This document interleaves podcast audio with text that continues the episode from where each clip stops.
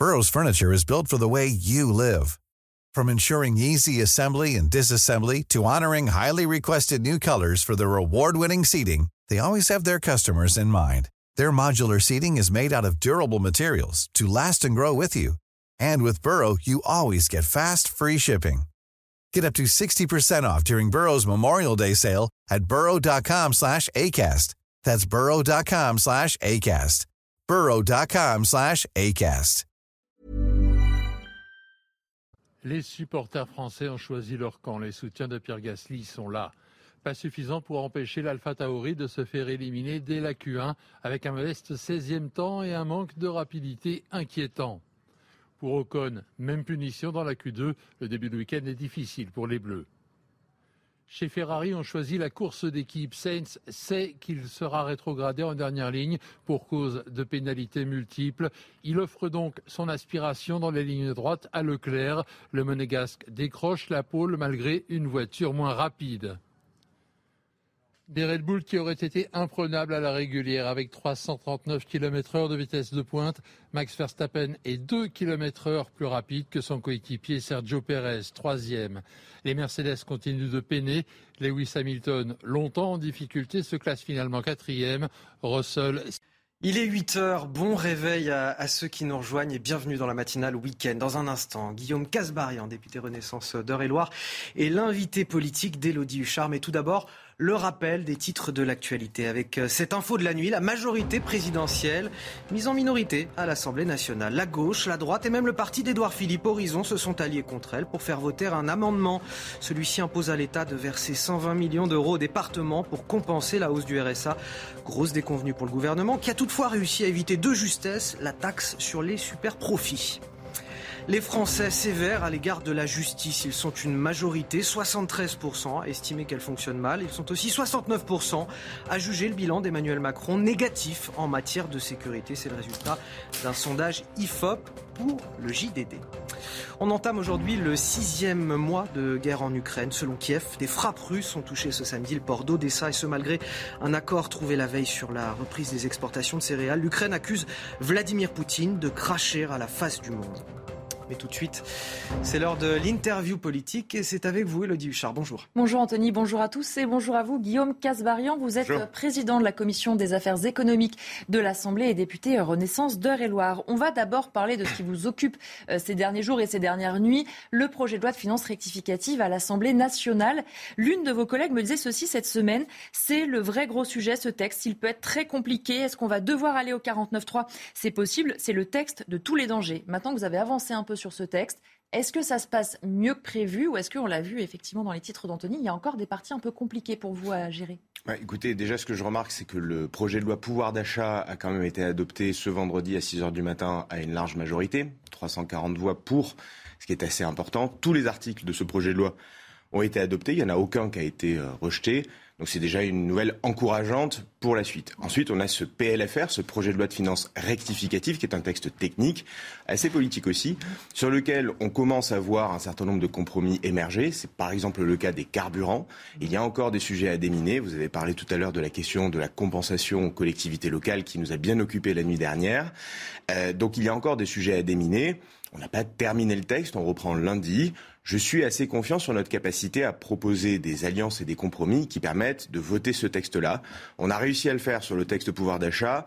Il n'y a pas de raison qu'on ne réussisse pas à le faire sur la concrétisation budgétaire de ce texte important. Ce matin, Yael Brun-Pivet, présidente de l'Assemblée nationale, dit qu'elle ne veut pas d'une Assemblée euh, trop lisse. Pour le coup, elle est servie. Est-ce que ces débats qui parfois s'éternisent, vous vous dites soit c'est nécessaire parce qu'il faut du débat, ou est-ce que vous dénoncez une certaine obstruction, un certain comportement d'une partie de l'opposition? Bah, Écoutez, euh, c'est le choix des Français que d'avoir donné une majorité relative. Donc on respecte le choix, bien évidemment, des Français. On fait avec cette Assemblée nationale qui est un petit peu morcelée, euh, dans laquelle les débats sont effectivement vifs, avec des, idéologies fortes et avec des débats euh, puissants et, parfois vigoureux. Certains, effectivement, ont une stratégie d'outrance, j'allais dire de zadisation de certains débats qui peut effectivement mettre du piment. Ça, c'est ce que diront les optimistes. D'autres diront que c'est un peu dommage que l'Assemblée verse dans ce type de comportement-là. Écoutez, nous, on essaye d'avancer pour répondre aux Français, parce que c'est ça l'enjeu. C'est face à l'inflation, comment est-ce qu'on apporte des réponses concrètes sur le logement, sur l'énergie, sur les salaires, sur le pouvoir d'achat des travailleurs. Sur tous ces sujets-là, nous devons avancer. Et on essaye de trouver à chaque fois des compromis et de tendre la main. Notre engagement côté majorité présidentielle est celui de tendre la main pour qu'on arrive à, des compromis larges euh, et qu'on arrive à s'entendre pour répondre aux attentes des Français. Vous parlez justement euh, compromis, je reprends ces mots de Renaud Muselier qui dit qu'il existe une coalition de fait entre les républicains et la majorité. On a pu le voir notamment, rachat des RTT, euh, heures supplémentaires défiscalisées. Est-ce qu'on va devoir s'habituer pendant cette législature à vouloir aller chercher systématiquement des alliances avec les républicains plutôt qu'avec une certaine partie de la gauche? Bah, écoutez, on va chercher euh, les députés là où ils sont. Et donc on a une majorité relative. Il faut donc aller chercher là où sont euh, numériquement euh, les potentiels de voix pour avoir une majorité assise sur un certain nombre de textes. Il se trouve que les républicains ont quand même un groupe important. Ils ont une soixantaine de députés. Et donc, effectivement, on regarde avec attention les amendements qui sont proposés par les députés et les républicains. Vous avez parlé de la question des RTT. On aurait pu parler de la question des contrats et de la résiliation des contrats téléphoniques sur lequel on a adopté des amendements venus euh, des rangs républicains qui permettent sur chaque article, sur chaque amendement, de tisser des liens et de réussir à construire une majorité. Après, on regarde aussi à gauche ce que l'on peut prendre. On a adopté euh, un amendement écologiste sur la question de l'huile mélangée à l'essence. On a aussi euh, adopté des amendements du, du, Parti socialiste sur la question du terminal méthanier au Havre, sur lequel on a fait là encore un compromis pour, pour y arriver, pour encadrer ce, ce terminal. Donc vous voyez, on est capable d'aller chercher et à droite et à gauche un certain nombre de compromis pour construire cette majorité et s'élargir au-delà des frontières de la majorité présidentielle. Est-ce que vous n'avez pas peur que les républicains euh, deviennent de plus en plus gourmands? On voit déjà Bruno Rotaillot, euh, patron des républicains au Sénat, qui explique que si vous souhaitez qu'ils votent les textes pouvoir d'achat et PLFR, il faut faire davantage en faveur de l'emploi. Finalement, on voit qu'ils commencent aussi à vous imposer certaines conditions. Est-ce que c'est une négociation euh, saine ou est-ce qu'ils vont peut-être un peu trop loin? Écoutez, c'est le jeu de la négociation que d'arriver en posant ses lignes rouges et en disant je ne veux absolument jamais entendre parler de tel ou tel sujet. Bon, euh, au final, dans une négociation, chacun doit faire un pas vers l'autre, renoncer à porter certaines choses et on arrive à converger. Regardez ce qui s'est passé sur le carburant, on en parlera peut-être tout à l'heure, mais euh, il y a eu une évolution de chaque côté sur lequel ce qui était une ligne rouge initiale a un petit peu évolué. Je pense que par contre, il est important de ne pas perdre sa philosophie et son idéologie de base. Et je pense que nous, ce qu'on essaye de porter, c'est la valorisation du travail c'est que le fait que le travail doit payer. Moi, ce que j'entends dans ma circonscription, c'est qu'il euh, faut aider en priorité celles et ceux qui se lèvent tôt, qui payent pour aller au travail, qui travaillent dur, et c'est eux en priorité sur lesquels l'effort doit être fait pour que le salaire, le travail, les primes, l'intéressement soient à la hauteur pour faire face à l'inflation. Et sur cette philosophie-là, on peut se retrouver effectivement avec les républicains. Reste après euh, la logique du mécano sur lequel on essaye de trouver le meilleur outil, et sur ce sujet-là, chacun doit faire un pas vers l'autre. Après, on a aussi des lignes rouges sur lesquelles on tient. La nuit dernière, sur la compensation des collectivités, euh, une grosse partie de la droite avait envie de compenser les départements sur la question du RSA. C'est ce qui a fait que le, les de la nuit ont été agités. La majorité a dit qu'elle n'était pas prête à faire euh, ce pas-là.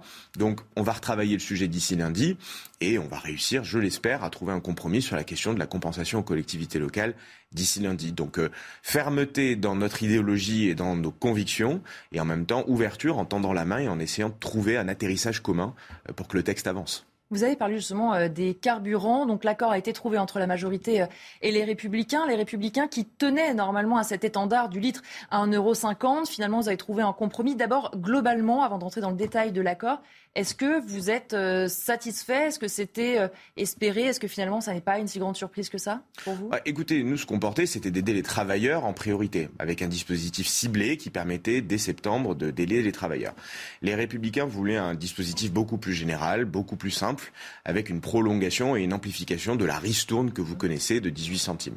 On a réussi à se mettre d'accord de sorte que cette ristourne va être augmentée à 30 centimes au mois de septembre et d'octobre et ensuite va baisser dans le temps jusqu'à décembre.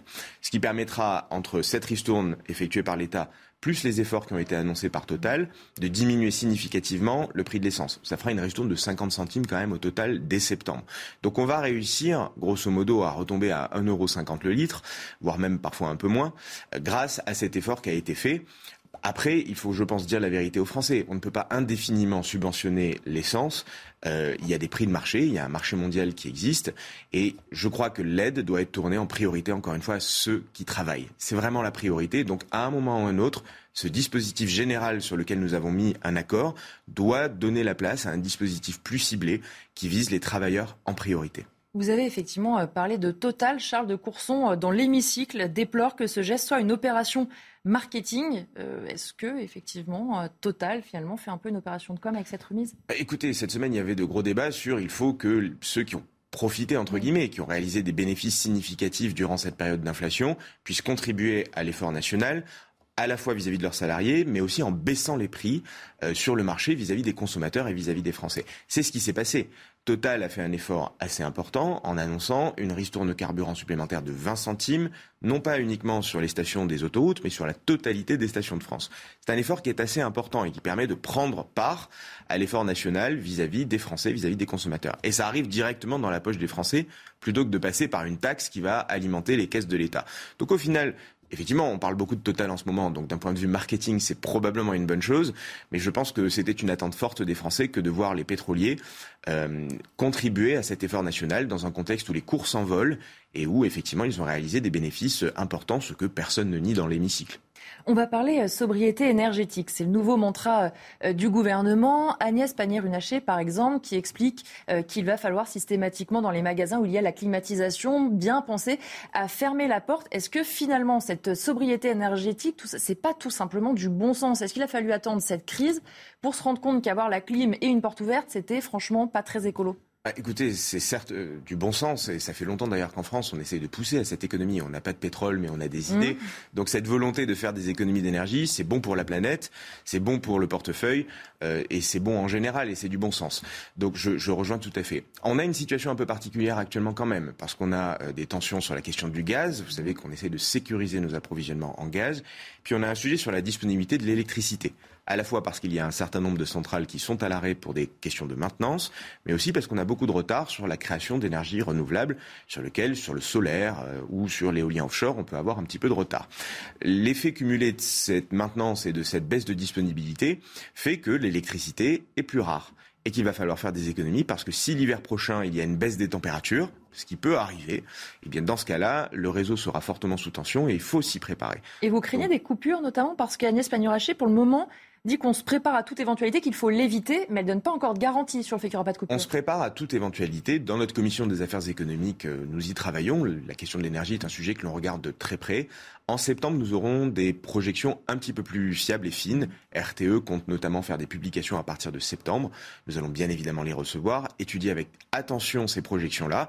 Il faut envisager toutes les options sur la table et dire la vérité aux Français. C'est-à-dire que quand nous avons des alertes, quand nous avons des signaux d'inquiétude, dire aux Français il est temps de faire des économies et attention, nous atteignons la cote d'alerte et il faut faire attention à euh, l'économie d'énergie. Donc, euh, je ne suis pas là ni pour enjoliver la situation, ni pour euh, être catastrophiste. Je regarde les données sur la table, je regarde là où on en est, et en fonction, nous aurons les bons messages vis-à-vis des Français en leur disant la vérité, parce que c'est ça qui est important. Je pense qu'ils attendent de l'honnêteté de leurs responsables politiques. Euh, un mot toujours de cette sobriété énergétique. Agnès Pannier-Runacher annonce donc des amendes 750 euros pour un commerce qui laisserait la porte ouverte avec la clim allumée, 1500 euros pour les enseignes lumineuses allumées euh, la nuit. Ça veut dire qu'on va solliciter des forces de l'ordre qui sont déjà un petit peu débordées pour aller potentiellement euh, sanctionner des magasins Écoutez, Agnès Pannier-Runacher fait un, un, très gros travail aujourd'hui sur la sobriété énergétique et je veux saluer son action. À titre personnel, je pense qu'on peut très bien inciter, encourager les acteurs sans forcément tomber dans de la répression ou de l'amende forfaitaire. Vous l'avez dit, ça serait probablement mal vécu par les acteurs économiques, probablement difficile à appliquer aussi vis-à-vis des forces de l'ordre. Il faut que la loi actuelle soit correctement respectée. Je vous rappelle qu'il y a aujourd'hui une loi sur la, la, pollution lumineuse, sur un certain nombre d'obligations qui pèsent sur les commerces. Il faut que déjà la loi actuelle, elle soit correctement appliquée. Je ne suis pas certain qu'il faille aller plus loin dans le répressif. On peut encourager. D'ailleurs, je note, et elle le dit elle-même, que la grande distribution a pris des engagements significatifs par rapport au frigo, par rapport à la climatisation, pour, encore une fois, faire des économies euh, d'énergie. Preuve en est que quand on encourage, quand on accompagne, ça fonctionne. Et j'espère que ça sera suffisant parce que nous avons des objectifs de réduction de consommation qui sont ambitieux, 10% à horizon 2024, et donc il va falloir les tenir. Mais je crois en l'intelligence collective des Français euh, et je crois en notre capacité à chacun faire des efforts à notre niveau, que ce soit les particuliers, les entreprises, les administrations, les collectivités, l'État. Et, et je crois plus à l'encouragement et l'incitation qu'à la punition. Je crois que les Français sont tout à fait grands et responsables et qu'on est capable d'y arriver ensemble sans arriver à cette extrémité qui pourrait être l'amende ou la punition. Un mot de la popularité du couple exécutif et notamment d'Emmanuel Macron. Selon le JDD, il reste stable, mais il progresse chez les ouvriers et au Parti socialiste. Est-ce que c'est aussi le fruit de ce texte pouvoir d'achat? Vous avez envoyé certains gages à la gauche de la majorité? Écoutez, moi je pense qu'on envoie des gages aux travailleurs en priorité. C'est-à-dire celles et ceux qui se lèvent tôt le matin pour aller bosser, euh, qui font face à une inflation forte et qui ont envie que le travail paye. Euh, et ces travailleurs-là, ils peuvent être de gauche, ils peuvent être de droite, ils peuvent être euh, nulle part d'ailleurs dans les l'échiquier politique. C'est pas ça le sujet. Le sujet, c'est de, voter des choses qui vont dans le sens de notre idéologie, de nos convictions. Notre conviction, c'est que le travail doit payer. Et je pense que ça peut faire un large consensus dans notre pays. En tout cas, c'est ce que j'entends très régulièrement dans ma circonscription. Merci Guillaume Casbarian d'avoir été l'invité de la matinale. Et tout de suite, vous retrouvez la suite avec vous, Anthony Favali. Merci Elodie Huchard. On vous retrouve pour Punchline à partir de, de 17h ce dimanche après-midi. Tout de suite, l'actualité en bref et en images à 8h15 avec Sandra Chambaud.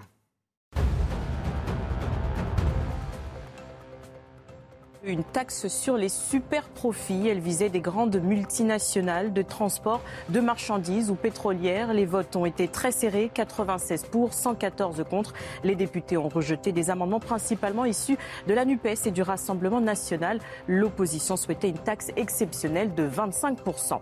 Variole du singe, l'OMS lance son alerte la plus élevée. Le risque dans le monde est modéré, à part en Europe où il est important. L'institution a également mis en garde contre toute stigmatisation des malades elle demande des mesures pour protéger la santé, la dignité de la communauté affectée, des hommes ayant des relations sexuelles avec d'autres hommes en majorité.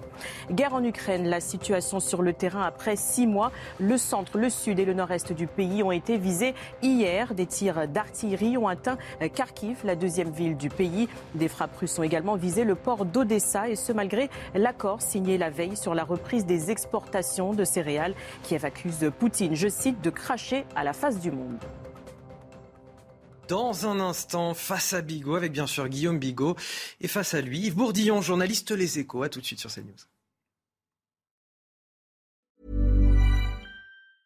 Planning for your next trip?